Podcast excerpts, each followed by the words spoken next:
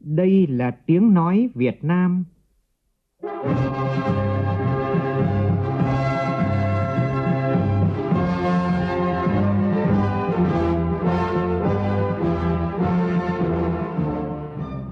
là tiếng nói Việt Nam, phát thanh từ Hà Nội, thủ đô nước Cộng hòa xã hội chủ nghĩa Việt Nam.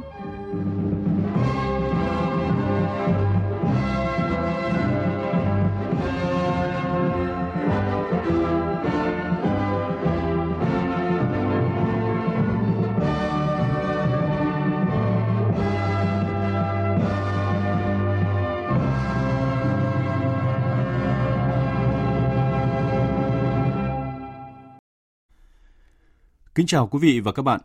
Mời quý vị và các bạn nghe chương trình Thời sự trưa của Đài Tiếng Nói Việt Nam với những nội dung chính sau đây. Đồng chí Lê Khả Phiêu, nguyên Tổng bí thư Đảng Cộng sản Việt Nam đã từ trần. Chủ trì cuộc họp thường trực chính phủ về công tác phòng chống dịch COVID-19, Thủ tướng Nguyễn Xuân Phúc yêu cầu không được để thiếu các trang thiết bị, sinh phẩm y tế phục vụ phòng chống dịch. Bộ Ngoại giao Việt Nam long trọng tổ chức lễ thượng cờ ASEAN nhân kỷ niệm 53 năm ngày thành lập và 25 năm ngày Việt Nam là thành viên chính thức. Tiếp tục loạt bài ứng phó sạt lở đồng bằng sông Cửu Long hướng tới lời giải theo tự nhiên, chúng tôi phát sóng bài 2 với nhan đề Nơi thích ứng được, nơi căng mình chịu trận. Trong phần tin thế giới, Tổng thống Mỹ Donald Trump chính thức ban hành sắc lệnh cấm tất cả các giao dịch với công ty chủ quản của TikTok và WeChat của Trung Quốc – Trung Quốc xuất hiện ca tử vong đầu tiên vì bệnh dịch hạch. Bây giờ là nội dung chi tiết. Phát biểu kết luận cuộc họp của Thường trực Chính phủ về phòng chống COVID-19, Thủ tướng Nguyễn Xuân Phúc nêu rõ, cuộc chiến chống COVID-19 ở nước ta đã bắt đầu sang thời kỳ cao điểm nhưng cần bình tĩnh hơn, áp dụng các biện pháp quy liệt hơn. Yêu cầu không được để xảy ra tình trạng thiếu sinh phẩm, vật tư y tế cho phòng chống dịch, Thủ tướng chỉ đạo Bộ Y tế và các địa phương thực hiện đúng theo tinh thần của luật đấu thầu và không để xảy ra tham nhũng. Phóng viên Vũ Dũng phản ánh. Thủ tướng Nguyễn Xuân Phúc hoan nghênh một số địa phương đã sẵn sàng cử cán bộ, y bác sĩ để hỗ trợ các địa phương đang là tâm dịch. Những hình ảnh bác sĩ từ Hải Phòng và các địa phương khác hỗ trợ Đà Nẵng chống dịch rất cảm động. Nhiều tổ chức cá nhân hảo tâm cũng đã có nhiều hỗ trợ vật tư, thiết bị y tế cho công tác phòng chống dịch. Những điều đó thể hiện tình nghĩa đồng bào yêu cầu Chủ tịch Ủy ban dân các tỉnh, thành phố dựa vào diễn biến dịch tại địa phương để áp dụng biện pháp cách ly hay giãn cách xã hội theo chỉ thị 16 hoặc chỉ thị 19. Thủ tướng lưu ý, điều đó không đồng nghĩa với việc thực hiện giãn cách xã hội đồng loạt ở các địa phương. Để đảm bảo hoạt động sản xuất kinh doanh, không đứt gãy nền kinh tế, Thủ tướng Nguyễn Xuân Phúc chỉ đạo. Quán triệt tinh thần tập trung cao độ, phản ứng nhanh và hiệu quả. Một tinh thần huy động tổng lực, phối kết hợp tốt nhung nhuyễn với các lực lượng chống dịch. Một tinh thần là quyết tâm kiềm chế kiểm soát tốc độ lây nhiễm để ở mức thấp nhất. Trong đó yêu cầu các cơ sở y tế dưới sự lãnh đạo của bộ y tế phải có biện pháp không được chủ quan để bùng đùng phát từ các bệnh viện đây phải cho một kinh nghiệm rút ra trong cái công cuộc này vừa qua không chỉ là lây nhiễm mà phải bảo vệ đội ngũ cán bộ y tế không bị lây nhiễm. Tôi xin nhắc lại, khoanh vùng cách ly xã hội nghiêm ngặt tất cả những nơi được coi là ổ dịch. Xét nghiệm nhanh, chính xác và chìa khóa ngăn chặn dịch lây lan. Xét nghiệm PCR nhanh hơn nữa, truy quét nhanh hơn nữa, giám đốc y tế đối, đối tượng nguy cơ cao. Các địa phương có dịch phải dành phương tiện nguồn lực cho việc này. Nếu test nhanh và không chính xác thì phải xét nghiệm PCR. Đi liền đó là chống lãng phí, làm thuê nhóm vân vân. Thủ tướng cũng yêu cầu Bộ Y tế điều phối hỗ trợ kịp thời cả phương tiện, vật tư y tế, chuyên môn, nhân lực cho các địa phương, đảm bảo đủ thiết bị y tế cho các địa phương có dịch, sẵn sàng hỗ trợ lẫn nhau khi cần thiết, đảm bảo không thiếu sinh phẩm, vật tư y tế. Chuẩn bị nhanh các nguồn lực cho phòng chống dịch nhưng không được để xảy ra tham nhũng, không vì cơ chế mà chậm trong việc mua các sinh phẩm, thiết bị y tế, nhất là không được nói lý do thiếu tiền. Thủ tướng chỉ đạo áp dụng tinh thần 4 tại chỗ và thực hiện đúng luật đấu thầu trong mua sắm những trang thiết bị vật tư y tế cần thiết trong lúc cấp bách hiện nay. Cho rằng các khu công nghiệp hiện nay là một nguy cơ lây nhiễm dịch, Thủ tướng yêu cầu thực hiện kiểm soát, khai báo y tế, có biện pháp y tế phù hợp. Thủ tướng nhắc lại yêu cầu người dân cần đeo khẩu trang, nhất là các nơi có dịch, các thành phố lớn. Các địa phương phải có biện pháp cung ứng khẩu trang đầy đủ cho người dân. Thủ tướng yêu cầu tăng cường sản xuất khẩu trang và máy thở để phục vụ công tác phòng chống dịch, sẵn sàng thành lập các bệnh viện giã chiến ở những địa phương cần thiết, nhanh chóng truy vết ngăn chặn dịch lây lan. Thủ tướng đề nghị mọi người dân có điện thoại thông minh cài đặt ứng dụng Bluezone. Theo thông báo của Bộ Y tế, sáng nay nước ta thêm 3 ca mắc mới COVID-19, trong đó tại Quảng Trị 2 ca, Thanh Hóa 1 ca. 3 ca này đều liên quan đến Đà Nẵng. Số lượng ca mắc mới liên quan đến Đà Nẵng tính từ ngày 25 tháng 7 đến nay là 298 ca. Còn theo báo cáo của tiểu ban điều trị Ban chỉ đạo quốc gia phòng chống dịch COVID-19 trong số những người đang được điều trị thì số ca âm tính lần 1 với virus SARS-CoV-2 là 22 ca, số ca âm tính lần 2 trở lên với virus SARS-CoV-2 là 11 ca, số ca tử vong 10 ca và số ca điều trị khỏi là 392 ca. Cũng tại cuộc họp thường trực chính phủ trực tuyến với các địa phương về phòng chống dịch COVID-19 sáng nay, Chủ tịch Ủy ban nhân dân thành phố Hà Nội Nguyễn Đức Trung cho biết, bắt đầu từ hôm nay, thành phố Hà Nội sẽ xử phạt đối với những người không đeo khẩu trang tại các khu vực công cộng. Đồng thời đề xuất Thủ tướng Chính phủ nâng mức cảnh báo dịch bệnh đối với Hà Nội sau khi phát hiện thêm một ca nhiễm mới tại huyện Phúc Thọ. Ngoài 3 ca mắc COVID-19 mới ngoài cộng đồng, Hà Nội vừa ghi nhận thêm một ca nghi nhiễm virus SARS-CoV-2 tại huyện Phúc Thọ là nữ giới, đi du lịch Đà Nẵng cùng với 7 người trong gia đình từ ngày 24 đến ngày 27 tháng 7 vừa qua. Sau khi về Hà Nội ngày 4 tháng 8, bệnh nhân có biểu hiện sốt nhẹ, kết quả xét nghiệm lần 1 dương tính với virus SARS-CoV-2. Từ ngày hôm nay, thành phố Hà Nội bắt đầu triển khai xét nghiệm PCR cho tất cả trên 50.000 người từ Đà Nẵng trở về thành phố từ ngày 15 đến ngày 29 tháng 7 với năng lực xét nghiệm của thành phố, dự kiến sau từ 10 đến 12 ngày sẽ xét nghiệm xong. Cũng từ hôm nay, thành phố Hà Nội sẽ triển khai các lực lượng xử phạt đối với những người không đeo khẩu trang tại các khu vực công cộng. Trên cơ sở đánh giá kỹ lưỡng về tình hình dịch bệnh và công tác xét nghiệm, thành phố Hà Nội sẽ đề xuất các biện pháp mạnh mẽ hơn để tiếp tục phòng ngừa, không để dịch lây lan trong cộng đồng. Trước đó, tại cuộc họp vào chiều tối qua của Thường trực Thành ủy Hà Nội về các biện pháp phòng chống dịch COVID-19, Ủy viên Bộ Chính trị, Bí thư Thành ủy Hà Nội Vương Đình Huệ yêu cầu thành phố kích hoạt toàn bộ hệ thống phòng chống dịch như trước đây, nhưng ở mức cao hơn kịch bản phê duyệt từ đầu và thực hiện nguyên tắc 4 tại chỗ. Một số khu vực có ổ dịch nâng lên mức cao hơn mức chung của thành phố, thậm chí bắt buộc như chỉ thị 16 của Thủ tướng Chính phủ. Nhấn mạnh thêm cái nguyên tắc mà chúng ta đã áp dụng từ đầu là đi từng ngõ, gõ từng nhà, ra từng đối tượng. Những cái địa bàn nào mà để sơ sẩy mà không phát hiện, ngăn chặn được những chuyện này, nhập cảnh trái phép, hay là có cái F1 có F2 có những người nghi ngờ, người ta đã có triệu chứng lâm sàng rồi, mà chúng ta không phát hiện được thì người đứng đầu cấp ủy và chính quyền ở đó phải chịu trách nhiệm. Ờ, Thường trực thành ủy nhấn mạnh cái điều đó. Lực lượng chức năng tỉnh Quảng Trị hôm nay vẫn tiếp tục truy vết mở rộng danh sách tiếp xúc gần với hai bệnh nhân số 749 và 750 mắc COVID-19 để kịp thời khoanh vùng. Ngành y tế tỉnh này sẽ tổ chức lấy mẫu xét nghiệm cho tất cả trường hợp F1 và F2. Tin của phóng viên Thanh Hiếu tại miền Trung.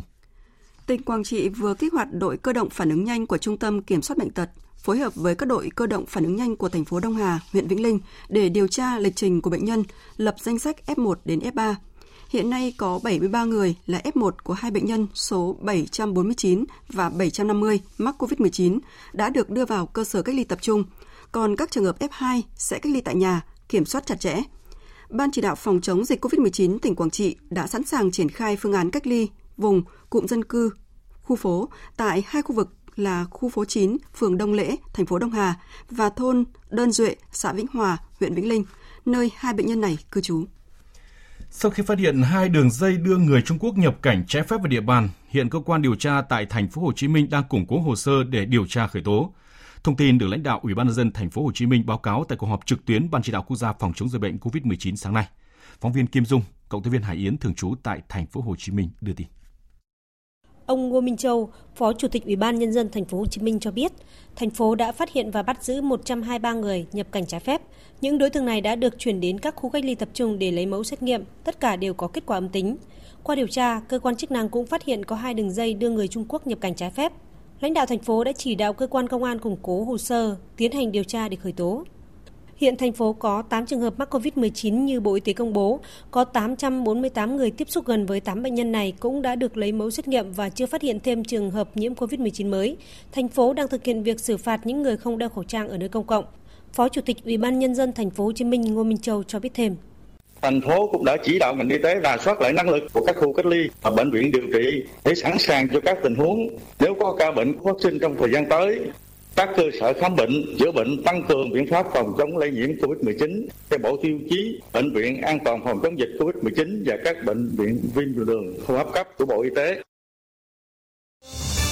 Thời sự VOV, nhanh, tin cậy, hấp dẫn.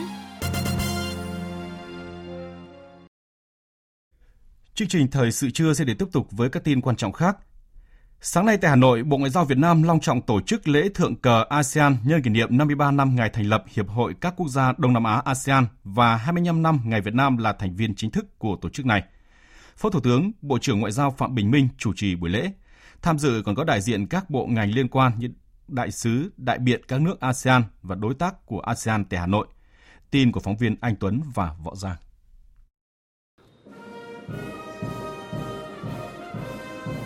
Đúng 8 giờ sáng nay, lá cờ ASEAN được các thành viên đội danh dự kéo lên trước sự chứng kiến của các quan khách là đại diện các nước thành viên thuộc hiệp hội.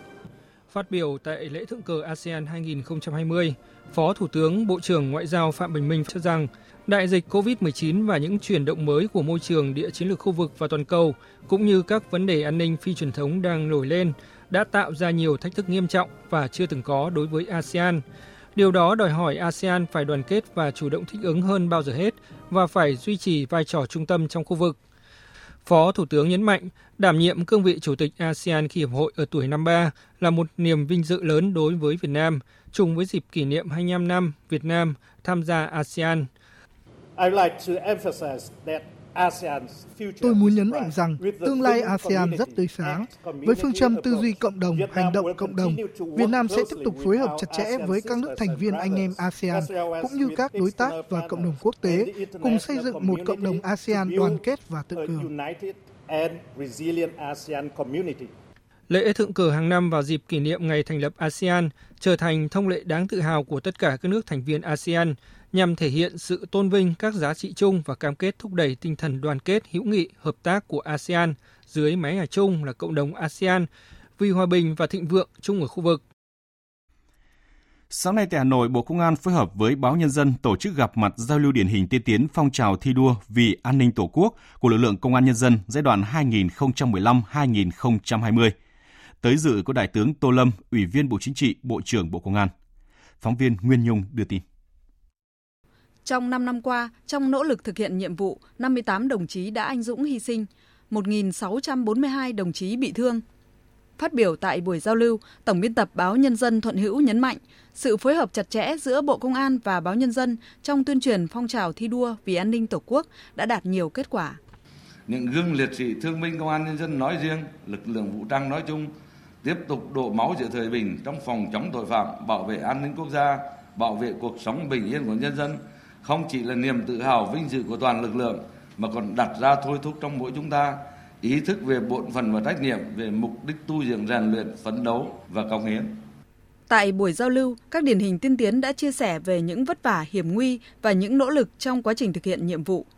Trưởng Công an huyện Mang Ang, tỉnh Gia Lai, Thượng tá Y Mai Anh chia sẻ. Trong những năm gần đây thì chúng tôi cũng đã giải quyết được những vấn đề về an ninh nông thôn, các vấn đề về trật tự an toàn xã hội, các vấn đề điểm nóng ờ, về ờ, tôn giáo, dân tộc và các vấn đề phun rô tin lành đế ga. Để được có những thành công này, ngoài cái công tác nghiệp vụ với lực lượng cơ sở như chúng tôi, tranh thủ tiếp xúc đối với những người có uy tín, già làng trường bản, các chức sắc tôn giáo, thông qua đó vận động tuyên truyền ờ, người dân cũng như là đồng đặc biệt là các đồng bào dân tộc thiểu số chấp hành đường lối, nhận thức được cái pháp luật Sáng nay tại Hà Nội diễn ra Đại hội đại biểu toàn quốc Hội Nhạc sĩ Việt Nam nhiệm kỳ 10 2020-2025. Tới dự đại hội có Ủy viên Bộ Chính trị, Bí thư Trung ương Đảng, Trưởng ban Tuyên giáo Trung ương Võ Văn Thưởng, Ủy viên Trung ương Đảng, Tổng giám đốc Đài Tiếng nói Việt Nam Nguyễn Thế Kỷ, Chủ tịch Hội đồng lý luận phê bình văn học nghệ thuật Trung ương cùng lãnh đạo các ban ngành Trung ương. Phản ánh của phóng viên Phương Thoa. Phát biểu tại đại hội, đồng chí Võ Văn Thưởng khẳng định bức tranh phong phú đa dạng của nền âm nhạc Việt Nam ngày nay cho thấy đã có những bước phát triển nhanh chóng, tích cực, gắn liền với dòng chảy của lịch sử dân tộc và đời sống xã hội. cho rằng vai trò và trọng trách của Hội Nhạc sĩ Việt Nam trong việc tiếp nối lịch sử, tiếp bước các thế hệ hoạt động văn hóa, đưa hoạt động âm nhạc giàu bản sắc dân tộc đi liền với nhịp bước của thời đại, gắn bó với nhân dân tham gia vào quá trình xây dựng và phát triển bền vững đất nước là vô cùng quan trọng. Tuy nhiên, đồng chí Võ Văn Thưởng cũng nhấn mạnh, để làm được điều đó, Hội Nhạc sĩ Việt Nam cần nhận thức rõ những vấn đề mà công chúng quan tâm, những mong muốn và kỳ vọng của nhân dân, đồng thời nhìn rõ những hạn chế bất cập trong hoạt động âm nhạc hiện nay mà văn kiện đại hội đã nêu ra. Đồng chí Võ Văn Thưởng đề nghị, nhiệm kỳ tới, Hội Nhạc sĩ Việt Nam cần tiếp tục triển khai hiệu quả nghị quyết kết luận của Trung ương về xây dựng và phát triển văn học nghệ thuật trong thời kỳ mới, xây dựng và phát triển văn hóa con người Việt Nam đáp ứng yêu cầu phát triển bền vững đất nước. Hoạt động âm nhạc cần bám sát thực tiễn sinh động của công cuộc xây dựng đất nước trong thời đại mới, phản ánh hơi thở cuộc sống, dẫn đường và đồng hành cùng công chúng vươn đến tầm cao về tư tưởng, nghệ thuật và thị hiếu thẩm mỹ, tạo mọi điều kiện thuận lợi để các nhạc sĩ tiếp tục đi sâu, tắm mình trong thực tiễn sinh động của công cuộc đổi mới đất nước và đời sống xã hội, để lấy tư liệu và cảm hứng sáng tác, phát triển đa dạng các loại hình và thể loại âm nhạc đáp ứng được nhu cầu và thị hiếu đa dạng của công chúng, chú trọng có giải pháp giữ gìn, bảo tồn và phát huy các giá trị âm nhạc truyền thống trong bối cảnh cơ chế thị trường. Đại hội đã bầu ra Ban chấp hành Hội Nhạc sĩ Việt Nam nhiệm kỳ 2020-2025 gồm 10 đồng chí. Kỳ họp thứ nhất, Ban chấp hành khóa 10, Phó giáo sư tiến sĩ Đỗ Hồng Quân tái đắc cử Chủ tịch Hội Nhạc sĩ Việt Nam khóa 10, nhiệm kỳ 2020-2025. Tới dự và phát biểu tại Đại hội thi đua yêu nước tỉnh Nghệ An giai đoạn 2015-2020 diễn ra sáng nay tại thành phố Vinh, Phó Chủ tịch nước Đặng Thị Ngọc Thịnh, Phó Chủ tịch thứ nhất Hội đồng thi đua khen thưởng Trung ương mong muốn Nghệ An luôn là điểm sáng đi đầu cả nước trong việc tổ chức các phong trào thi đua yêu nước. Phóng viên Sĩ Đức đưa tin. Với chủ đề Đổi mới sáng tạo, thi đua xây dựng Nghệ An phát triển nhanh bền vững, xứng đáng là trung tâm của vùng Bắc Trung Bộ, Đại hội đánh giá những kết quả đạt được trong phong trào thi đua yêu nước 5 năm qua, cũng như những bất cập tồn tại hạn chế, phân tích nguyên nhân đạt được và nguyên nhân tồn tại. Phát biểu tại đại hội, Phó Chủ tịch nước Đặng Thị Ngọc Thịnh đề nghị phong trào thi đua yêu nước phải gắn chặt với việc thực hiện tốt các nhiệm vụ chính trị trong từng giai đoạn và đối với Nghệ An trong thời gian tới, khơi dậy ý chí tự cường và khát vọng vươn lên. Trước đó vào chiều qua ngày 6 tháng 8, Phó Chủ tịch nước Đặng Thị Ngọc Thịnh đã thăm và có buổi làm việc với tập đoàn TH và trao nhiều phần quà ý nghĩa cho các em học sinh có hoàn cảnh khó khăn vươn lên trong học tập, các gia đình chính sách có hoàn cảnh khó khăn trên địa bàn tỉnh. Tin buồn Theo tin từ Ban Bảo vệ chăm sóc sức khỏe cán bộ Trung ương, đồng chí Lê Khả Phiêu, nguyên Tổng bí thư Đảng Cộng sản Việt Nam, sau một thời gian lâm bệnh, mặc dù được Đảng, Nhà nước, tập thể các giáo sư, bác sĩ tận tình cứu chữa, gia đình hết lòng chăm sóc, nhưng do tuổi cao sức yếu, đồng chí đã tử trần vào hồi 2 giờ 52 phút sáng nay, ngày 7 tháng 8 năm 2020 tại Hà Nội. Lễ viếng, lễ truy điệu, lễ an táng đồng chí Lê Khả Phiêu sẽ được thông báo sau. Đồng chí Thượng tướng Lê Khả Phiêu sinh ngày 27 tháng 12 năm 1931 tại xã Đông Khê, huyện Đông Sơn, tỉnh Thanh Hóa. Đồng chí từng kinh qua nhiều vị trí công tác trong quân đội – đảm nhiệm chức vụ chủ nhiệm Tổng cục Chính trị Quân đội Nhân dân Việt Nam, được bầu làm Tổng Bí thư Ban chấp hành Trung ương Đảng tại Hội nghị Trung ương 4 khóa 8. Đồng chí là đại biểu Quốc hội khóa 10. Trên cương vị là Tổng Bí thư Ban chấp hành Trung ương Đảng từ tháng 12 năm 1997 đến tháng 4 năm 2001, đồng chí đã cùng tập thể Ban chấp hành Trung ương Bộ Chính trị, Ban Bí thư, lãnh đạo toàn Đảng, toàn dân, toàn quân ta đạt được nhiều thành tựu to lớn trong sự nghiệp đổi mới, công nghiệp hóa, hiện đại hóa, xây dựng và bảo vệ Tổ quốc. Thưa quý vị và các bạn, còn nhớ cách đây một năm, ngày 25 tháng 8 năm 2019, tại trụ sở Bộ Quốc phòng, Đảng bộ Văn phòng Tổng cục Chính trị Quân đội Nhân dân Việt Nam tổ chức lễ trao huy hiệu 70 năm tuổi Đảng tặng đồng chí Lê Khả Phiêu, nguyên Tổng Bí thư Ban chấp hành Trung ương Đảng Cộng sản Việt Nam, nguyên chủ nhiệm Tổng cục Chính trị Quân đội Nhân dân Việt Nam. Tại buổi lễ này, thay mặt lãnh đạo Đảng, Nhà nước, Quân ủy Trung ương, Tổng Bí thư Chủ tịch nước Nguyễn Phú Trọng đã nhiệt liệt chúc mừng và gắn huy hiệu 70 năm tuổi Đảng tặng đồng chí Lê Khả Phiêu, phần thưởng cao quý ghi nhận của tổ chức Đảng đối với quá trình phấn đấu, rèn luyện và công hiến của bản thân đồng chí cho Đảng, cho cách mạng trong hơn 70 năm qua. Đồng chí Lê Khả Phiêu là cán bộ đã từng kinh qua nhiều cương vị công tác, như là được tôi luyện, trưởng thành trong các cuộc kháng chiến giải phóng dân tộc và làm nghĩa vụ quốc tế cao cả, cũng như trong công cuộc đổi mới, xây dựng và bảo vệ Tổ quốc. Dù ở cương vị công tác nào, đồng chí cũng luôn tuyệt đối trung thành với Đảng, với Tổ quốc và nhân dân, kiên định mục tiêu, lý tưởng của Đảng, gương mẫu giữ gìn phẩm chất đạo đức cách mạng của người đảng viên cộng sản, không ngừng học tập, tu dưỡng, rèn luyện, phấn đấu hoàn thành xuất sắc mọi nhiệm vụ được giao. Trên cương vị là chủ nhiệm Tổng cục Chính trị, Ủy viên Thường vụ Đảng ủy Quân sự Trung ương, nay là Quân ủy Trung ương, đồng chí đã cùng tập thể Quân ủy Trung ương, Bộ Quốc phòng chăm lo xây dựng Đảng bộ quân đội trong sạch, vững mạnh, thực hiện tốt chức năng tham mưu cho Đảng, Nhà nước, hoạch định đường lối quân sự, quốc phòng. Lãnh đạo xây dựng nền quốc phòng toàn dân, xây dựng lực lượng vũ trang nhân dân, nâng cao chất lượng, hiệu quả công tác Đảng, công tác chính trị, xây dựng quân đội nhân dân vững mạnh về chính trị, tư tưởng, tổ chức, làm cơ sở nâng cao chất lượng tổng hợp, sức mạnh chiến đấu của quân đội, tăng cường sự lãnh đạo tuyệt đối, trực tiếp về mọi mặt của Đảng đối với quân đội. Tại buổi lễ trao huy hiệu 70 năm tuổi Đảng tặng nguyên Tổng Bí thư Lê Khả Phiêu, Tổng Bí thư, Chủ tịch nước Nguyễn Phú Trọng phát biểu.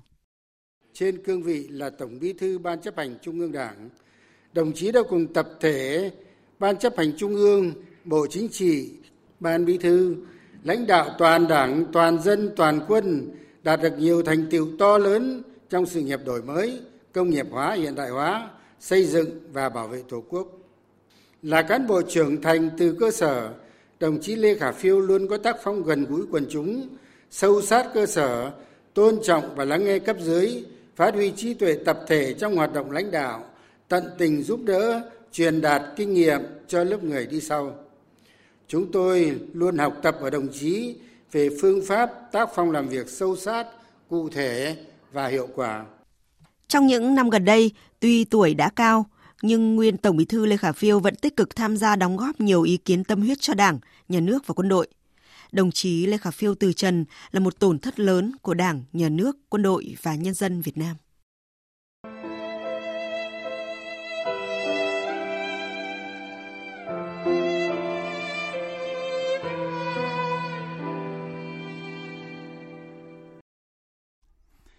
Xin được tiếp tục với các nội dung đáng chú ý khác với thông tin về hoàn lưu của cơn bão số 2. Theo tin của phóng viên Đài Tiếng nói Việt Nam thường trú khu vực Tây Bắc, hoàn lưu của bão số 2 tiếp tục gây mưa vừa, mưa to đến rất to tại các tỉnh miền núi Tây Bắc. Tại các tỉnh Lào Cai, Sơn La đã có 3 người chết mất tích do sạt lở đất, lũ cuốn trôi. Mưa lớn còn gây thiệt hại hàng tỷ đồng về nhà cửa và sản xuất cho tỉnh Điện Biên. Đến sáng nay, các lực lượng chức năng vẫn đang tiếp tục tìm kiếm người đàn ông bị trượt chân ngã xuống kênh tại khu vực thành phố Sơn La vào chiều tối qua. Tại huyện Bắc Yên, mưa lớn đã làm ngập úng 5 hecta ruộng, 20 ao cá bị cuốn trôi. Nhiều đoạn trên tuyến đường vào trụ sở Ủy ban nhân dân xã Tà Xùa, huyện Bắc Yên bị sạt lở. Tại km 9 cộng 200 tuyến đường Triềng Phung, Mường Lầm bị sạt ta luy dương với khối lượng sạt lở khoảng 2.300 mét khối. Đợt mưa lớn kéo dài sau bão số 2 đã khiến hơn 540 hecta đất canh tác tại tỉnh Hải Dương bị ngập úng, trong đó có nhiều diện tích ngập nặng. Tại các địa phương trong tỉnh đang khẩn trương tiêu thoát nước, bảo vệ lúa và hoa màu. Tin của Linh Giang và Thanh Nga, phóng viên Đài tiếng nói Việt Nam thường trú cơ quan khu vực Đông Bắc. Bình Giang là huyện bị thiệt hại nặng nhất với trên 134 hecta lúa bị úng ngập, tập trung tại xã Thúc Kháng và thị trấn Kẻ Sặt. Tiếp đến là các huyện Tứ Kỳ, Thanh Miện, ngay từ đêm qua, công ty trách nhiệm hữu hạn một thành viên khai thác công trình thủy lợi Hải Dương đã chỉ đạo cho vận hành tối đa 9 trạm bơm ở các huyện Cẩm Giàng, Tứ Kỳ, Ninh Giang, Thanh Miện, Bình Giang và thành phố Chí Linh để chống úng ngập cho lúa và hướng dẫn các địa phương khác như Kim Thành, Thanh Hà, Nam Sách tận dụng sự chênh lệch của mực nước thủy triều để tháo nước trong đồng ra hệ thống sông lớn. Đến thời điểm này, những khu vực bị ngập úng nặng đã cơ bản được giải quyết. Trong khi đó, Tại Hải Phòng, mưa lớn cũng khiến mực nước trong các cánh đồng và ngoài sông dâng cao. Tuy nhiên, do có sự chủ động bơm tiêu, hạ mực nước đệm từ trước, trong và sau cơn bão, nên đến nay, tại các huyện ngoại thành của Hải Phòng không xảy ra hiện tượng ngập úng. Song trước diễn biến bất thường của thời tiết, Sở Nông nghiệp và Phát triển Nông thôn Hải Phòng chỉ đạo các công ty trách nhiệm hữu hạn một thành viên khai thác công trình thủy lợi tăng cường công tác đảm bảo an toàn công trình thủy lợi, phục vụ lúa mùa 2020, tổ chức trực ban 24 trên 24 giờ, chủ động tiêu thoát nước khi có mưa lớn xảy ra. Ông Đoàn Văn Ban, Phó Chi cục trưởng Chi cục Thủy lợi và Phòng chống thiên tai, Sở Nông nghiệp và Phát triển Nông thôn Hải Phòng cho biết. Bởi vì lúa mới cấy cho nên là thường là trước khi mưa đã phải hạ rồi. Thế mấy cái đợt này là tiêu nó cũng khá thuận là vì đang nước lớn.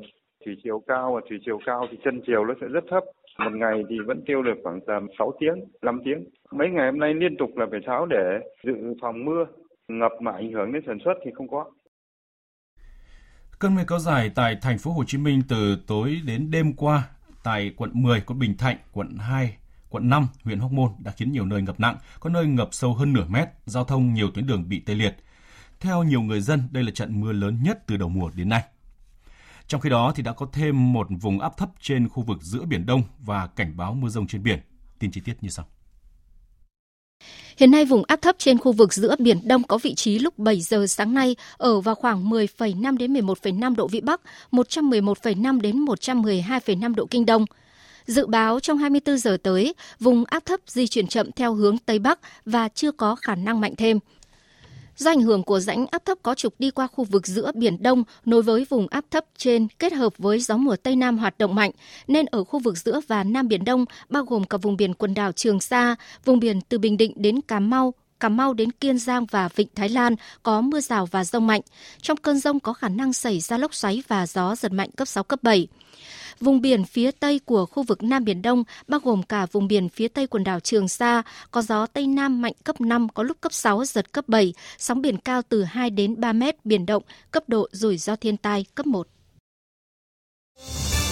Thời sự VOV, nhanh, tin cậy, hấp dẫn. Chương trình sẽ được tiếp tục với phần tin thế giới đáng chú ý. Đêm qua theo giờ Việt Nam, Thượng viện Mỹ đã bỏ phiếu thông qua dự luật cấm các nhân viên liên bang sử dụng ứng dụng TikTok trên các thiết bị của chính phủ. Phóng viên Phạm Huân, thường trú tại Mỹ đưa tin. Dự luật do Thượng nghị sĩ George Hawley giới thiệu được thông qua trong bối cảnh Nhà Trắng dọa sẽ cấm ứng dụng này tại Mỹ. Các nhà lập pháp và chính quyền Tổng thống Donald Trump trong thời gian qua đã bày tỏ quan ngại về an ninh quốc gia khi TikTok được sở hữu bởi ByteDance, một công ty của Trung Quốc. Công ty này hiện đang có hạn chót tới 15 tháng 9 để bán các hoạt động của TikTok ở Mỹ cho Microsoft hoặc sẽ bị cấm hoạt động tại Mỹ. Hạ viện Mỹ tháng trước cũng đã thông qua dự luật cấm các nhân viên liên bang tải TikTok xuống các thiết bị của chính phủ. Việc cấm TikTok trên các thiết bị của chính phủ được dự kiến sẽ sớm trở thành luật ở Mỹ khi đã được cả lưỡng viện thông qua. Chỉ vài giờ sau khi Thượng viện Mỹ phê chuẩn, Tổng thống Mỹ Donald Trump đã ban hành các sắc lệnh cấm mọi giao dịch với hai công ty của Trung Quốc gồm Baidu, chủ sở hữu ứng dụng chia sẻ video TikTok và công ty Tencent, chủ sở hữu ứng dụng tin nhắn WeChat. Các sắc lệnh này sẽ có hiệu lực trong 45 ngày tới. Những sắc lệnh được ban hành trong bối cảnh chính quyền của Tổng thống Mỹ Donald Trump trong tuần này thông báo đẩy mạnh các biện pháp lọc những ứng dụng không đáng tin cậy của Trung Quốc trong các mạng lưới công nghệ số ở Mỹ và gọi những ứng dụng như TikTok, WeChat là những mối đe dọa nghiêm trọng. Sắc lệnh của Tổng thống Donald Trump nêu rõ, ứng dụng TikTok có thể được sử dụng trong các chiến dịch đưa thông tin sai lệch vì mục đích chính trị và Mỹ phải có những hành động quyết liệt với các chủ sở hữu của TikTok để bảo vệ an ninh quốc gia. Trong sắc lệnh khác, Tổng thống Donald Trump cho rằng ứng dụng WeChat tự động thu nhập số lượng lớn thông tin từ người dùng. Việc làm này đe dọa tới khả năng bảo mật thông tin cá nhân và ưu tiên thông tin của người dân Mỹ. Trong cùng một diễn biến, Mỹ cũng đang tìm cách trừng phạt các công ty Trung Quốc không tuân thủ quy định giao dịch chứng khoán của Mỹ. Tin chi tiết cho biết. Theo kế hoạch, các công ty Trung Quốc đã niêm yết trên sàn giao dịch chứng khoán New York và Nasdaq sẽ phải tuân thủ các quy định vào năm 2022 hoặc từ bỏ niêm yết của họ trên hai sàn giao dịch đó. Để tuân thủ, các kiểm toán viên Trung Quốc sẽ phải chia sẻ tài liệu làm việc của họ với Ủy ban Giám sát Kế toán Công ty Đại chúng, một cơ quan quản lý kiểm toán chuyên ngành do chính phủ Mỹ giám sát. Kế hoạch được chính quyền Tổng thống Donald Trump đề xuất hôm qua sẽ giải quyết một cuộc tranh luận kéo dài về sự bất lực của các cơ quan quản lý của Mỹ trong việc kiểm toán tài chính các công ty Trung Quốc bán cổ phiếu tại thị trường Mỹ. Kế hoạch của Nhà Trắng được đưa ra sau khi Thượng viện vào tháng 5 vừa qua đã thông qua dự thảo nghị quyết với sự ủng hộ của Hạ hai đảng. Theo đó sẽ gây khó cho các công ty và kiểm toán viên Trung Quốc không cấp phép truy cập vào các tài liệu kiểm toán. Sau khi căng thẳng gia tăng do các hoạt động thăm dò dầu khí của Thổ Nhĩ Kỳ trên vùng biển Aegean, Thủ tướng Hy Lạp đã gửi thông điệp sẵn sàng đàm phán với Thổ Nhĩ Kỳ về vùng đặc quyền kinh tế và khu vực hàng hải đang tranh chấp giữa hai bên trên biển Aegean. Phóng viên Hải Đăng theo dõi khu vực Nam Âu thông tin. Thủ tướng Hy Lạp trong cuộc họp báo mới đây nhấn mạnh các động thái gây hấn liên tục vừa qua của Thổ Nhĩ Kỳ đối với Hy Lạp, nhất là ở khu vực Aegean và Đông Địa Trung Hải là hành động không chấp nhận được. Ông cũng chỉ trích những căng thẳng do Ankara tiến hành trong thời gian qua đối với Hy Lạp và đảo Ship, bao gồm cả thỏa thuận hợp tác hàng hải giữa Thổ Nhĩ Kỳ và Libya ở Địa Trung Hải, cũng như việc các máy bay quân sự của Thổ Nhĩ Kỳ đã thực hiện các chuyến bay trong không phận của Hy Lạp trên biển Aegean và hành động thăm dò dầu và khí đốt bất hợp pháp trong vùng đặc quyền kinh tế của đảo Ship. Trước đó, ngày 28 tháng 7, người phát ngôn của Tổng thống Thổ Nhĩ Kỳ Ibrahim Kalin cho biết Ankara sẵn sàng một thỏa thuận với Hy Lạp mà không kèm bất cứ điều kiện nào. Đáp lại động thái này, Thủ tướng Hy Lạp Kyriakos Mitsotakis cho biết Hy Lạp luôn sẵn lòng thảo luận với Ankara về việc phân định các khu vực hàng hải trên biển Aegean và phía đông Địa Trung Hải. Tuy nhiên, ông nhấn mạnh, nếu hai nước không thể đạt được thỏa thuận chung thì vấn đề này sẽ được đưa ra tòa án công lý quốc tế. Trong bài phát biểu ngày 6 tháng 8, người phát ngôn chính phủ Hy Lạp Stelios Pesta khẳng định Hy Lạp sẵn sàng tái khởi động lại các cuộc tiếp xúc với Thổ Nhĩ Kỳ vốn đã bị đóng băng từ tháng 8 năm 2016, nhưng yêu cầu Ankara cần có các động thái giảm căng thẳng. Ông này cũng để ngỏ khả năng sớm sẽ có cuộc tiếp xúc giữa hai bên trong tháng này để giải quyết các vấn đề tồn tại hiện nay.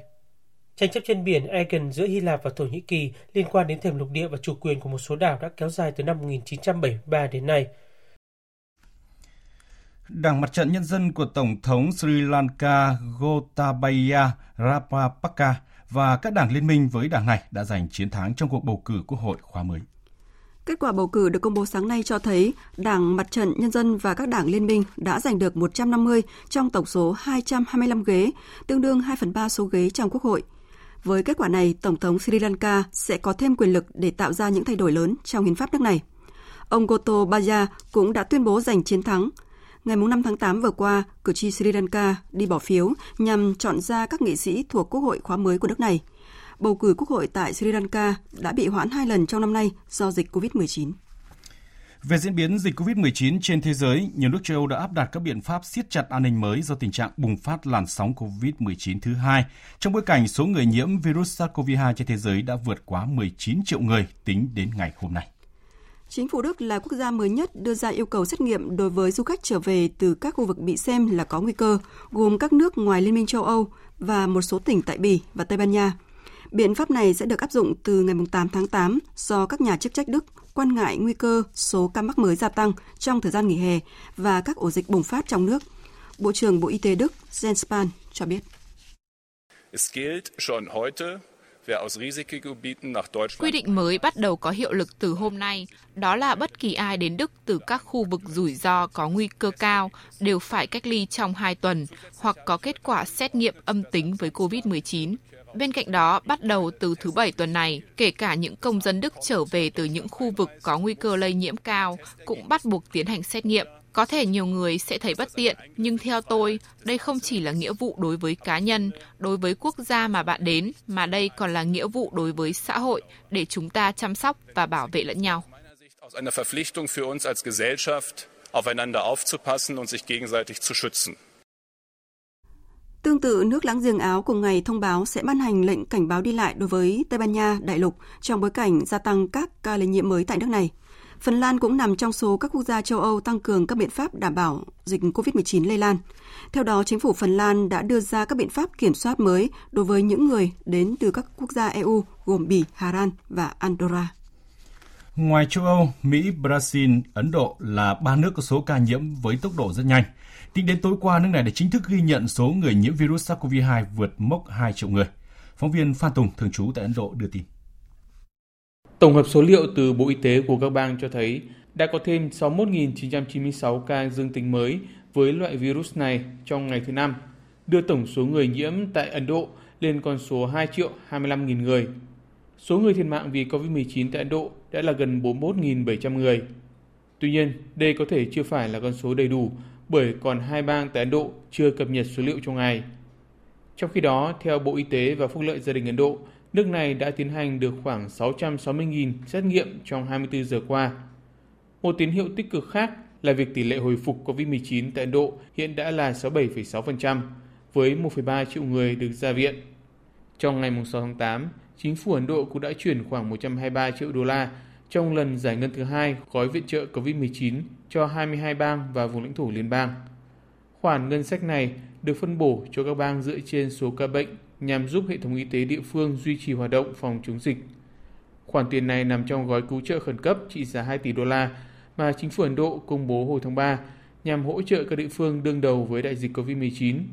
Dự kiến số tiền này sẽ được dành để mở rộng năng lực của hệ thống y tế như đầu tư vào các phòng xét nghiệm và mua các bộ xét nghiệm nhanh, lắp đặt các giường điều trị đặc biệt, máy trợ thở và bình oxy, cũng như trả lương cho các bác sĩ điều dưỡng tham gia chống dịch. Khoản viện trợ đầu tiên trị giá 416 triệu đô la được chính phủ Ấn Độ giải ngân cho tất cả các bang và vùng lãnh thổ hồi tháng 4, tập trung vào việc nâng cấp cơ sở xét nghiệm, hạ tầng của các bệnh viện cũng như công tác truy vết các ca nhiễm SARS-CoV-2. Tại Singapore, cảnh sát nước này vừa cho thử nghiệm hai thiết bị bay không người lái do tập đoàn Aerobotics của Israel phát triển nhằm góp phần đảm bảo thực thi các biện pháp giãn cách xã hội, giúp ngăn chặn tối đa sự lây lan của đại dịch COVID-19.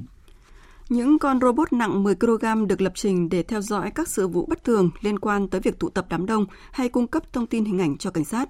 Cuộc thử nghiệm kéo dài 3 tháng rưỡi đang được áp dụng tại một số khu công nghiệp ở phía tây Singapore, là lần đầu tiên thiết bị bay không người lái thương mại được chấp thuận bay qua khu vực đô thị lớn. Người sáng lập đồng thời là giám đốc điều hành của Aerobotics, ông Rankau cho biết, Aerobotics đang đặt tham vọng ngoài Singapore, thiết bị bay không người lái của hãng này sẽ còn có mặt tại nhiều thành phố khác trên thế giới.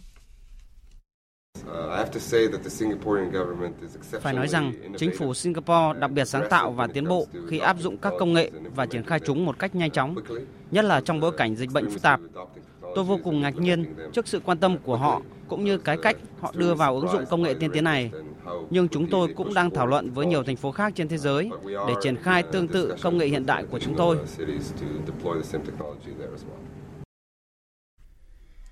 Thành phố Bao Đầu thuộc khu tự trị nội Mông Cổ, miền Bắc Trung Quốc vừa thông báo một trường hợp tử vong vì dịch hạch. Đây là ca tử vong do dịch hạch đầu tiên ở nước này trong năm nay. Tin của phóng viên Đài tiếng nói Việt Nam thường trú tại Bắc Kinh. Thông báo do Ủy ban Y tế và Sức khỏe thành phố Bao Đầu phát đi cho biết, người bệnh tử vong được xác nhận dương tính với bệnh dịch hạch sau khi làm xét nghiệm hôm 2 tháng 8. Qua phân tích trình tự gen và căn cứ vào tài liệu điều tra dịch tễ, các chuyên gia y tế địa phương đã xác định ca bệnh này mắc dịch hạch ruột Nguyên nhân tử vong là suy tuần hoàn. Thành phố này đã ngay lập tức phát đi cảnh báo phòng chống dịch cấp 3 trong hệ thống 4 cấp kéo dài đến hết năm nay. 35 người, trong đó có 9 người tiếp xúc gần với người bệnh đã bị cách ly. Khu vực nơi ca bệnh sinh sống cũng đã bị phong tỏa để tiến hành điều tra dịch tễ. Các đối tượng trong vùng cách ly đang được giám sát sức khỏe và tiến hành xét nghiệm với kết quả ban đầu là âm tính. Hồi tháng 7, khu tự trị nội Mông Cổ cũng thông báo phát hiện một trường hợp nhiễm dịch hạch ở thành phố Bayanu và 3 điểm có vi khuẩn gây bệnh dịch hạch.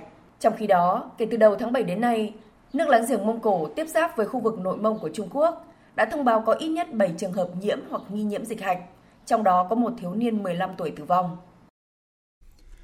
Về vụ nổ tại cảng Beirut, hãng tin Reuters hôm nay đưa tin giới chức Liban đã bắt giữ 16 nghi can liên quan đến vụ nổ này khiến hàng nghìn người thương vong, trong đó có tổng giám đốc cảng Beirut. Theo Tòa án quân sự Liban, 18 quan chức hải quan và phụ trách cảng Beirut có liên quan đến công tác bảo trì nhà kho chứa vật liệu nguy cơ cháy nổ đã bị thẩm vấn. Hiện 16 người đã bị bắt để phục vụ công tác điều tra.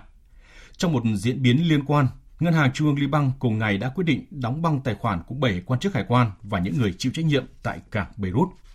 Và trong lúc này thì các nước vẫn tiếp tục gửi tiền, hàng viện trợ và nhân lực tới Liban để giúp chính phủ nước này khắc phục hậu quả vụ nổ tại Beirut. Thủ tướng Anh Boris Johnson khẳng định chính phủ nước này sẽ nỗ lực hỗ trợ người dân Liban trong thời điểm khó khăn này. Phát biểu trước báo giới, ông Boris Johnson cho biết. Chúng tôi đã gửi tàu hải quân Hoàng gia Anh đến khảo sát tình hình tại cảng Beirut để lên kế hoạch giúp Liban khắc phục thiệt hại. Chính phủ Anh cũng đã gửi một đội ngũ y tế và cam kết gói viện trợ với tổng trị giá 5 triệu bảng, khoảng 6,5 triệu đô la Mỹ. Tuy nhiên, quá trình khắc phục hậu quả sau vụ nổ sẽ mất một thời gian và nước Anh sẽ tiếp tục hỗ trợ người dân Liban. Bộ Quốc phòng Mỹ thông báo ba máy bay chở hàng cứu trợ gồm thực phẩm, nước uống và thiết bị y tế sẽ tới Beirut vào chiều nay. Hai chuyến bay khác mang theo đồ cứu trợ cũng sẽ được điều tới Beirut một ngày sau đó. Trước đó vào hôm qua, Bộ Tình trạng Khẩn cấp Nga đã triển khai một bệnh viện giã chiến tại thủ đô Beirut. Bệnh viện được thiết kế với quy mô 50 giường bệnh, trong đó có khoang chăm sóc đặc biệt với 6 đến 10 giường.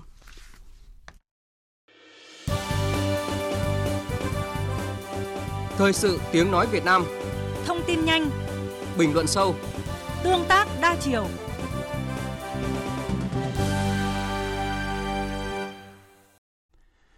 Thưa quý vị và các bạn, ở bài 1 của loạt bài ứng phó sạt lở đồng bằng sông Cửu Long hướng tới lời giải dựa theo tự nhiên đã phát sóng trên chương trình thời sự 12 giờ trưa hôm qua.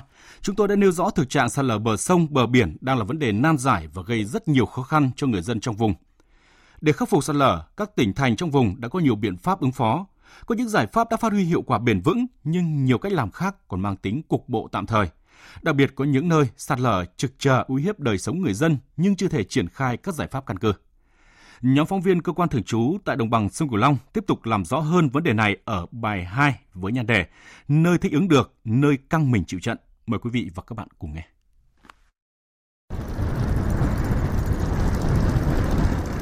Đến xã Vĩnh Hải, thị xã Vĩnh Châu, tỉnh Sóc Trăng, đứng trước những cánh rừng phòng hộ bạc ngàn cây đước, mắm, lớn ra biển hàng trăm mét. Ít ai biết rằng, khoảng 15 năm trước, khu vực này là bãi đất trống. Mỗi lần thủy triều lên, sóng biển cuốn trôi cả hoa màu, uy hiếp đến tính mạng của người dân địa phương. Những tán rừng đang ngày đêm lấn biển này còn đang là sinh kế của rất nhiều hộ dân. Kết quả đó đến từ mô hình đồng quản lý rừng ven biển được triển khai từ hơn 10 năm trước. Ông Thạch Sô An, người dân tộc Khmer, trưởng nhóm đồng quản lý rừng ngập mặn ven biển ấp Âu Thọ B, xã Vĩnh Hải cho biết. Khi nào rừng rậm rạp thì mình sống cũng yên tâm, không lo sợ sóng gió này kia nữa. Đê biển cũng được bảo vệ. Khi nào mà có rừng nhiều thì tôm cá cũng nhiều cho anh em trong nhóm bắt phục vụ cuộc sống. Sự hài hòa lợi ích của mô hình đồng quản lý rừng đã giúp những tán rừng ngập mặn ven biển tỉnh Sóc Trăng ngày càng lớn dài ra biển. Khoảng 10 năm nay, tỉnh đã phát triển được gần 1.000 hecta rừng. Đây được xem là mô hình kiểu mẫu để các tỉnh ven biển trong vùng học tập kinh nghiệm. Tuy nhiên, thực tế tình hình sạt lở ven biển ở các tỉnh trong vùng đồng bằng sông Cửu Long khác nhau về tính chất, mức độ, nên không phải nơi nào cũng thực hiện được. Như tại Cà Mau, từ năm 2007 đến nay, sạt lở đã làm mất khoảng 9.000 hecta đất rừng, nhưng việc phát triển trồng rừng ven biển như Sóc Trăng không khả thi. Bởi bờ biển Cà Mau nhiều năm nay đa phần chỉ lỡ, không có bãi bồi để trồng rừng. Ông Tô Quốc Nam, Phó Giám đốc Sở Nông nghiệp và Phát triển Nông thôn Cà Mau cho biết, để bảo vệ đê phòng hộ và tính mạng tài sản người dân, những điểm sạt lở nguy cấp nhất của tỉnh đã được triển khai nhiều giải pháp kè. Toàn tỉnh Cà Mau còn khoảng 33 km đường bờ biển và khoảng 24 km bờ sông sạt lở ở mức nghiêm trọng đến đặc biệt nghiêm trọng. Mình phải nói là tuyên truyền vận động người ta sơ tán, giống như sơ tán. Ai có đất ở trên thì cứ di dời.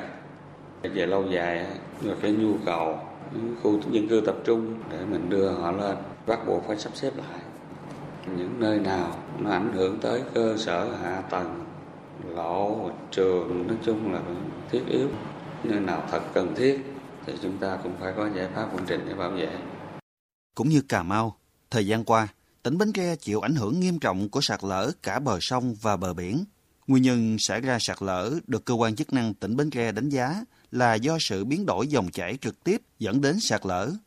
Còn đối với sạt lở sông rạch, tình trạng bơm hút cát cũng là tác nhân chính. Ông Phạm Anh Linh, Phó Chủ tịch Ủy ban Nhân dân huyện Chợ Lách, huyện từng được xem là điểm nóng sạt lở của tỉnh Bến Tre, cho biết. Sạt lở, quan trọng là cái vụ khai thác cát là một chuyện. Nếu mà khai thác gần bờ thì đương nhiên nó phải thay đổi dòng chảy, phải lỡ rồi đó. Thì phải giải quyết cái chuyện đó. Nếu mà xảy ra sạt lở thì huyện cử đoàn khảo sát. Nếu mà nó hơi lớn tí xíu thì mời các ngành tỉnh cùng tham gia để đánh giá nhận định rồi khắc phục. Nó nói kè thì cũng hiệu quả mà tùy theo cái chỗ chứ không phải chỗ nào làm kè thì hiệu quả hết. Tuy nhiên làm kè thì rất là nặng tiền. Trong vùng đồng bằng sông Cửu Long, tỉnh An Giang đang là địa phương chịu thiệt hại nặng nề nhất bởi sạt lở bờ sông với 52 điểm, chiều dài khoảng 170 km.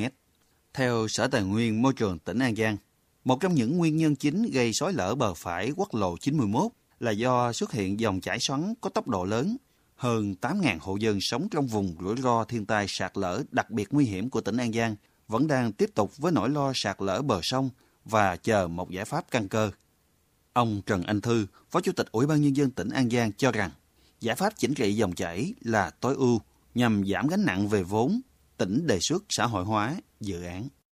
Thì xử lý khắc phục sẽ có hai cái nhóm. Nhóm thứ nhất là chỉnh trị dòng chảy hay nói tới chung là xử lý mà không tốn tiền là ưu tiên một. Thì chọn ra những cái vị trí để đưa vào trong các cái dự án xã hội hóa với kết hợp với cái chỉnh trị dòng chảy đó để nạo vét tận thu ờ, khoáng sản. Thì chỉ cần nạo vét xong là chỉnh ờ, chỉnh trị dòng chảy là cái, cái áp lực nó đã bớt sạt lở rồi. Thưa quý vị và các bạn, thực trạng sạt lở bờ sông, bờ biển đang làm ảnh hưởng trực tiếp tới đời sống hàng chục nghìn hộ dân vùng đồng bằng sông Cửu Long. Ngành chức năng các tỉnh trong vùng đã triển khai nhiều giải pháp, nhưng đa số các giải pháp chỉ mang tính tạm thời, khắc phục cục bộ. Thực trạng sạt lở vẫn đang diễn ra thường xuyên liên tục.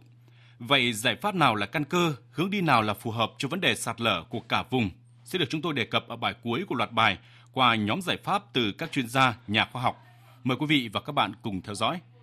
Và tiếp tục chương trình là trang tin đầu tư tài chính và bản tin thể thao. Trang tin đầu tư tài chính.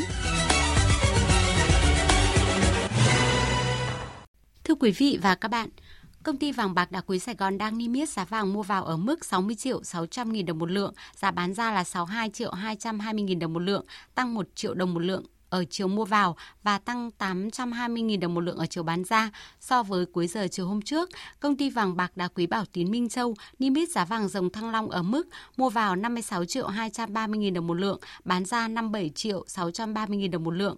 Đầu giờ sáng nay, giờ Việt Nam, giá vàng thế giới giao dịch ở mức 2.069,3 đô la một ao, tăng 22,9 đô la so với mở cửa phiên giao dịch. Giá vàng thế giới hiện tương đương với 58 triệu 010 nghìn đồng một lượng, thấp hơn 4,21 triệu đồng một lượng so với giá bán vàng SJC trong nước. Ngân hàng Nhà nước công bố tỷ giá trung tâm áp dụng cho ngày hôm nay ở mức 23.200 đồng đổi 1 đô la Mỹ, giảm 8 đồng so với hôm qua. Tỷ giá tham khảo tại Sở Giao dịch Ngân hàng Nhà nước ở mức mua vào là 23.175 đồng, bán ra 23.846 đồng 1 đô la Mỹ, không đổi ở chiều mua vào nhưng giảm 8 đồng ở chiều bán ra so với ngày hôm qua. Ngân hàng Nhà nước vừa Thông báo, tại thị trường trong nước, giá vàng miếng SJC trong nước tăng theo giá vàng quốc tế, mức giá cao nhất trong lịch sử. Tuy nhiên, khác với trước đây, khi giá vàng tăng thì mọi người đổ xô đi mua vàng, thì hiện nay giao dịch thị trường không có đột biến, tình hình mua bán vàng miếng trầm lắng, doanh số mua bán vàng đã giảm khoảng 30% so với cùng kỳ thời điểm năm ngoái. Trong thời gian tới, giá vàng thế giới có thể còn biến động khó lường, chủ yếu phụ thuộc vào diễn biến phức tạp của đại dịch COVID-19 trên toàn cầu, cũng như tình hình địa chính trị trên thế giới. Ngân hàng Nhà nước tiếp tục theo dõi sát diễn biến giá vàng trên thị trường. Nếu có diễn biến bất thường, Ngân hàng Nhà nước sẽ có các giải pháp và đủ nguồn lực để bình ổn thị trường. Xin chuyển sang các thông tin diễn biến trên thị trường chứng khoán. Thưa quý vị và các bạn, trong phiên giao dịch sáng nay, sau những phút khởi đầu răng co, các chỉ số chứng khoán đã đồng loạt bứt phá kể từ sau 9 giờ 30. Đà tăng được dẫn dắt bởi các cổ phiếu như là FPT, GAS, HPG, MSN, cũng như các cổ phiếu ngân hàng ACB, BID, CTG. Kết thúc phiên giao dịch sáng nay, VN Index đứng ở mức 838,63 điểm, HNX Index đứng ở mức 112,66 điểm. Đầu tư tài chính biến cơ hội thành hiện thực. Đầu tư tài chính biến cơ hội thành hiện thực. Thưa quý vị và các bạn, Giá vàng biến động mạnh, có ngày tăng đến hàng triệu đồng một lượng khiến không ít người dân mất ăn mất ngủ, đặc biệt là những người vay vàng để mua đất mua nhà hoặc kinh doanh. Nếu giá vàng tiếp tục tăng mạnh thì nhiều người vay vàng trước đây sẽ gặp khó khăn. Phóng viên Đài Tiếng Nói Việt Nam phỏng vấn chuyên gia kinh tế tiến sĩ Nguyễn Trí Hiếu về nội dung này. Mời quý vị và các bạn cùng nghe. Thưa ông, ông có bình luận gì về việc giá vàng tăng đến 40% chỉ trong vài tháng? Điều này làm những người đi vay vàng với à, giá thấp đang gặp khó khăn trong việc trả nợ. Tôi rất thông cảm với những người mà ngày trước đã phải vay vàng. Tôi cũng biết là nhiều người họ không muốn vay vàng đâu, họ muốn vay tiền để mà sửa nhà, chữa nhà. Thế nhưng mà ờ, uh, bà con của họ thì không có tiền mặt thì họ chỉ có vàng thôi, thì họ cho vay vàng và cũng không ai nghĩ là giá vàng nó có thể tăng gấp đôi ờ, sau vào khoảng độ uh, 5 năm, 6 năm như thế này. Tại vì họ vay vàng thì họ phải trả bằng vàng chứ họ không trả bằng tiền mặt. Thế thì khi mà họ mua vàng ở ngoài thị trường bây giờ nó lên tới cái mức trên 60 triệu một lượng như thế này thì kinh khủng gấp đôi như ngày xưa thế thì rất nhiều người đã khó khăn trong cái vấn đề trả nợ thậm chí là những người mất khả năng trả nợ tại vì giá vàng lên cao như thế này Vậy thì ờ, những người đang có khoản vay vàng nên ờ, có phương án như thế nào ạ thưa ông? Cái lời khuyên của tôi á, thứ nhất á, là hiện tại người nào mà chưa vay vàng chớ đụng vào vay vàng. Vay vàng lúc này rất là nguy hiểm. Đấy, cái giá của nó tiếp tục nó tăng lên. Còn người nào đã vay rồi mà phải trả nợ trong lúc này, thì tôi nghĩ rằng đây là cái ờ, đề xuất của tôi là nên nói chuyện với những người đã cho mình vay để mà có một cái thời hạn trả nợ nó kéo dài ra.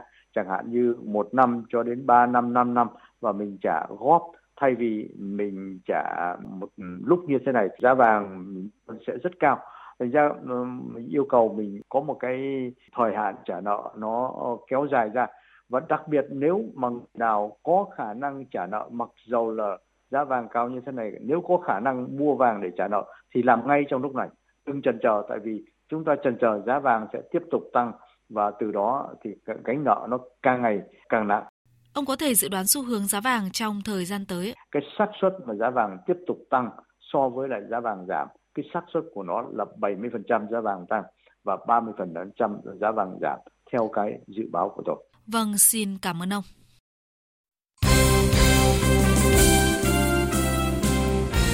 Thưa quý vị và các bạn, sau nhiều cuộc họp với các liên đoàn thành viên và cập nhật tình hình dịch COVID-19 tại các quốc gia, Liên đoàn bóng đá châu Á đã ban hành kế hoạch tổ chức thi đấu mới cho những trận đấu còn lại của vòng loại World Cup 2022 cũng như AFC Cup 2020. Với lịch thi đấu này, đội tuyển Việt Nam sẽ đến làm khách trên sân Malaysia vào ngày 13 tháng 10, sau đó trở về sân nhà để tiếp đón Indonesia vào ngày 12 tháng 11. Trận đấu cuối cùng của thầy trò huấn luyện viên Park Hang-seo tại bảng G, vòng loại thứ hai World Cup 2022 khu vực châu Á sẽ là chuyến làm khách trên sân của các tiểu vương quốc Ả Rập thống nhất vào ngày 17 tháng 11. Hiện tại đội tuyển Việt Nam đang tạm dẫn đầu bảng G với 11 điểm sau 5 trận. Tiếp theo là Malaysia 5 trận 9 điểm, Thái Lan 5 trận 8 điểm, các tiểu vương quốc Ả Rập thống nhất 4 trận 6 điểm và xếp cuối cùng là Indonesia 5 trận không được điểm nào. Ở cấp câu lạc bộ, các trận đấu tại bảng G và bảng F của AFC Cup 2020 sẽ được tổ chức tại Việt Nam nếu điều kiện cho phép. Trong khoảng thời gian từ ngày 23 tháng 9 đến ngày 29 tháng 9, hai đại diện của bóng đá Việt Nam tại AFC Cup 2020 là câu lạc bộ Thành phố Hồ Chí Minh và Than Quảng Ninh. Sau 3 lượt trận đã đấu, Thành phố Hồ Chí Minh đang dẫn đầu bảng F với 7 điểm, trong khi đó Than Quảng Ninh đang đứng nhì bảng G với 4 điểm. Hôm qua, công ty cổ phần bóng đá chuyên nghiệp Việt Nam VPF tổ chức họp hội đồng quản trị để tìm phương án và chuẩn bị kế hoạch trong thời gian V-League và giải hạng nhất tạm dừng vì dịch COVID-19. Nội dung cuộc họp chủ yếu xoay quanh kế hoạch chủ động ứng phó với dịch COVID-19, lên phương án thi đấu khi các cơ quan chức năng cho phép, nâng cao công tác tổ chức thi đấu, phòng chống dịch COVID-19 khi bóng lăn trở lại và không loại trừ việc các trận đấu có thể diễn ra mà không có khán giả. Ở ngày thi đấu thứ hai của giải thể dục dụng cụ trẻ các nhóm tuổi toàn quốc 2020 đang diễn ra tại Trung tâm huấn luyện thể thao quốc gia Hà Nội. Các vận động viên tranh tài ở các nội dung đơn môn và không có gì bất ngờ khi đoàn thành phố Hồ Chí Minh tiếp tục thể hiện sự vượt trội. Tại nội dung chung kết đơn môn nữ trẻ vô địch quốc gia, đơn vị thành phố Hồ Chí Minh giành 2 trong tổng số 4 huy chương vàng. Hai tấm huy chương vàng này thuộc về vận động viên Lê Bích Trâm ở nội dung nhảy trống và Trương Ngọc Dung ở nội dung cầu thang bằng. Đây cũng là hai vận động viên đóng góp điểm số cao nhất vào chức vô địch đồng đội nữ trẻ của thành phố Hồ Chí Minh trong ngày khởi tranh. Trương Ngọc Dung cũng là vận động viên giành huy chương vàng toàn năng ở giải năm nay. Ông Nguyễn Trung Thiện, chuyên viên quản lý môn thể dục, Tổng cục Thể dục Thể thao đánh giá. Một số năm trước thì là chúng tôi không có có huấn luyện viên của nữ nhiều, gia đình là Hồ Chí Minh là không đào tạo được các lứa tuổi ờ, của nữ nhưng hiện tại thì chúng tôi đánh giá là bắt đầu là trong năm nay là vận viên của nữ thành phố Hồ Chí Minh có phát triển một số ở các nội dung. Ở nội dung nam trẻ vô địch quốc gia, các vận động viên trẻ của thành phố Hồ Chí Minh tiếp tục khẳng định ưu thế khi giành 5 trong tổng số 6 huy chương vàng. Đáng chú ý nhất là vận động viên nằm trong biên chế đội tuyển quốc gia Nguyễn Văn Khánh Phong trong màu áo thành phố Hồ Chí Minh đã đóng góp cho đơn vị mình 4 huy chương vàng đơn môn ở môn vòng treo, nhảy trống, xà kép và xà đơn. Ông Nguyễn Trung Thiện cho biết. Về nam thì chúng tôi có vận viên ờ, Nguyễn Văn Khánh Phong của đội thành phố Hồ Chí Minh là một vận viên trẻ về nam. Hiện tại vận viên này có những bài tập gần tương đương với các vận viên đội tuyển của Việt Nam chúng ta, có khả năng tham dự được các giải quốc tế. Hôm nay giải tiếp tục diễn ra chung kết các nội dung nhóm tuổi 7-8 và một nội dung còn khá mới mẻ tại Việt Nam là thể dục nhào lộn trên lưới. Chuyển sang các tin thể thao quốc tế. Đêm qua và dạng sáng nay, giải bóng đá Europa League đã diễn ra các trận đấu còn lại của vòng 1-8. Bốn đội bóng cuối cùng giành quyền vào tứ kết đã được xác định. Ở trận đấu đáng chú ý nhất giữa Sevilla và AS Roma, đại diện của Tây Ban Nha tỏ ra là một đội bóng giàu truyền thống nhất ở đấu trường này với 5 lần vô địch, đã dễ dàng kiểm soát thế trận ngay sau tiếng còi khai cuộc. Phút 22, hậu vệ trẻ Sergio Regolan giúp Sevilla mở tỷ số trận đấu. Những phút cuối hiệp 1, Roma chủ động đẩy cao đội hình để tìm kiếm bàn gỡ, nhưng họ nhanh chóng phải nhận trái đắng khi El Nesri lập công giúp Sevilla nhân đôi cách biệt. 2-0 cũng là kết quả cuối cùng của trận đấu. Đối thủ tiếp theo của Sevilla là Wolverhampton. Đội bóng vừa có chiến thắng 1-0 trước Olympiacos và giành quyền đi tiếp với tổng tỷ số 2-1 sau hai lượt trận. Ở trận đấu còn lại, Bayer Leverkusen có chiến thắng 1-0 trước Rangers và sẽ đối đầu với Basel. Đội bóng cũng có chiến thắng 1-0 trước Eintracht Frankfurt và giành quyền đi tiếp với tổng tỷ số 4-0 sau hai lượt trận. Trang chủ câu lạc bộ Manchester United đã đăng tải thông báo chia tay Alexis Sanchez. Tiền đạo người Chile sẽ ký hợp đồng chính thức với Inter Milan sau một mùa giải thi đấu theo dạng cho mượn. Bản hợp đồng giữa Inter Milan và Alexis Sanchez có thời hạn tới năm 2023. MU không thu được đồng nào khi Alexis Sanchez chuyển tới Inter Milan theo dạng chuyển nhượng tự do. Tuy nhiên, việc cầu thủ này ra đi giúp Quỷ Đỏ tiết kiệm được khoản tiền lương đáng kể. Cựu sao Arsenal nhận tới 560.000 bảng mỗi tuần, trong khi chỉ có 5 bàn thắng và 9 pha kiến tạo sau 45 lần ra sân cho MU. Dự báo thời tiết Trung tâm Dự báo Khí tượng Thủy văn Quốc gia cho biết, hiện nay ở các tỉnh Bắc Bộ, ven biển Nam Trung Bộ, Tây Nguyên và Nam Bộ tiếp tục có mưa, mưa vừa có nơi mưa to. Dự báo do ảnh hưởng của hội tụ gió lên đến mực 5.000 m nên trong ngày và đêm nay, Bắc Bộ có mưa rào và rông rải rác, khu vực Tây Bắc và Việt Bắc có mưa, mưa vừa có nơi mưa to với lượng mưa phổ biến trong khoảng 20 đến 50 mm trong 24 giờ. Riêng các tỉnh Lai Châu, Điện Biên, Sơn La, Lào Cai, Yên Bái, Hà Giang, Tuyên Quang, khả năng có mưa vừa, mưa to, có nơi mưa rất to. Trong mưa rông có khả năng xảy ra lốc xét và gió giật mạnh. Khu vực Hà Nội ngày hôm nay có lúc có mưa rào và rông, trong mưa rông có khả năng xảy ra lốc, xét và gió giật mạnh. Ngoài ra do ảnh hưởng của gió mùa Tây Nam hoạt động mạnh nên trong ngày và đêm hôm nay ở các tỉnh ven biển Nam Trung Bộ, Tây Nguyên và Nam Bộ có mưa, mưa vừa có nơi mưa to đến rất to và rải rác có rông. Trong mưa rông có khả năng xảy ra lốc, xét và gió giật mạnh, cấp độ rủi ro thiên tai do mưa lớn cấp 1, cấp 2. Còn bây giờ là dự báo thời tiết chi tiết cho các khu vực trong cả nước chiều và đêm nay. Bắc Bộ và khu vực Hà Nội nhiều mây có mưa rào và rông rải rác, cục bộ có mưa, mưa vừa có nơi mưa to và rông, gió đông nam cấp 2, cấp 3. Trong cơn rông có khả năng xảy ra lốc, xét và gió giật mạnh, nhiệt độ từ 23 đến 32 độ. Các tỉnh từ Thanh Hóa đến Thừa Thiên Huế có mây, có mưa rào và rông vài nơi. Riêng phía Nam, chiều tối có mưa rào và rông rải rác, gió Tây Nam cấp 2, cấp 3. Trong cơn rông có khả năng xảy ra lốc, xét và gió giật mạnh. Nhiệt độ từ 25 đến 34 độ, có nơi trên 34 độ. Các tỉnh ven biển từ Đà Nẵng đến Bình Thuận nhiều mây, phía Bắc có mưa rào và rông vài nơi, chiều tối có mưa rào và rông rải rác, phía Nam có mưa rào và rông, cục bộ có mưa vừa, mưa to và rải rác có rông, gió Tây Nam cấp 2, cấp 3. Trong cơn rông có khả năng xảy ra lốc, xét và gió giật mạnh, nhiệt độ từ 24 đến 33 độ, có nơi trên 33 độ. Tây Nguyên và Nam Bộ nhiều mây có mưa rào và rông, cục bộ có mưa vừa, mưa to và rải rác có rông, gió Tây Nam cấp 2, cấp 3. Trong cơn rông có khả năng xảy ra lốc, xét và gió giật mạnh, nhiệt độ từ 23 đến 32 độ. Tiếp theo là dự báo thời tiết biển. Bắc Vịnh Bắc Bộ có mưa rào, rải rác và có nơi có rông. Trong cơn rông có khả năng xảy ra lốc xoáy và gió giật mạnh. Tầm nhìn xa trên 10 km, giảm xuống từ 4 đến 10 km trong mưa, gió Đông Nam cấp 4.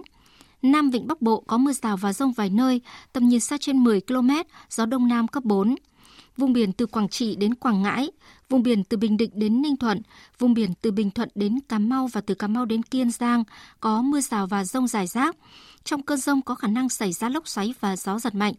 Tầm nhìn xa trên 10 km, giảm xuống từ 4 đến 10 km trong mưa, gió Tây Nam cấp 4, cấp 5 khu vực Biển Đông, khu vực quần đảo Hoàng Sa thuộc thành phố Đà Nẵng, Trường Sa tỉnh Khánh Hòa và Vịnh Thái Lan có mưa rào và rông vài nơi, tầm nhìn xa trên 10 km, giảm xuống từ 4 đến 10 km trong mưa, gió Đông Nam cấp 4. Những thông tin về thời tiết cũng đã kết thúc chương trình Thời sự trưa nay. Quý vị và các bạn quan tâm có thể nghe lại chương trình trên trang điện tử tại địa chỉ vv1.vn. Chương trình Thời sự trưa nay do các biên tập viên Đức Hưng, Thanh Trường, Minh Châu, Hàng Nga cùng kỹ thuật viên Thu Hằng phối hợp sản xuất và thực hiện. Chịu trách nhiệm nội dung Nguyễn Thị Tuyết Mai. Cảm ơn quý vị và các bạn đã quan tâm lắng nghe. Xin chào và hẹn gặp lại.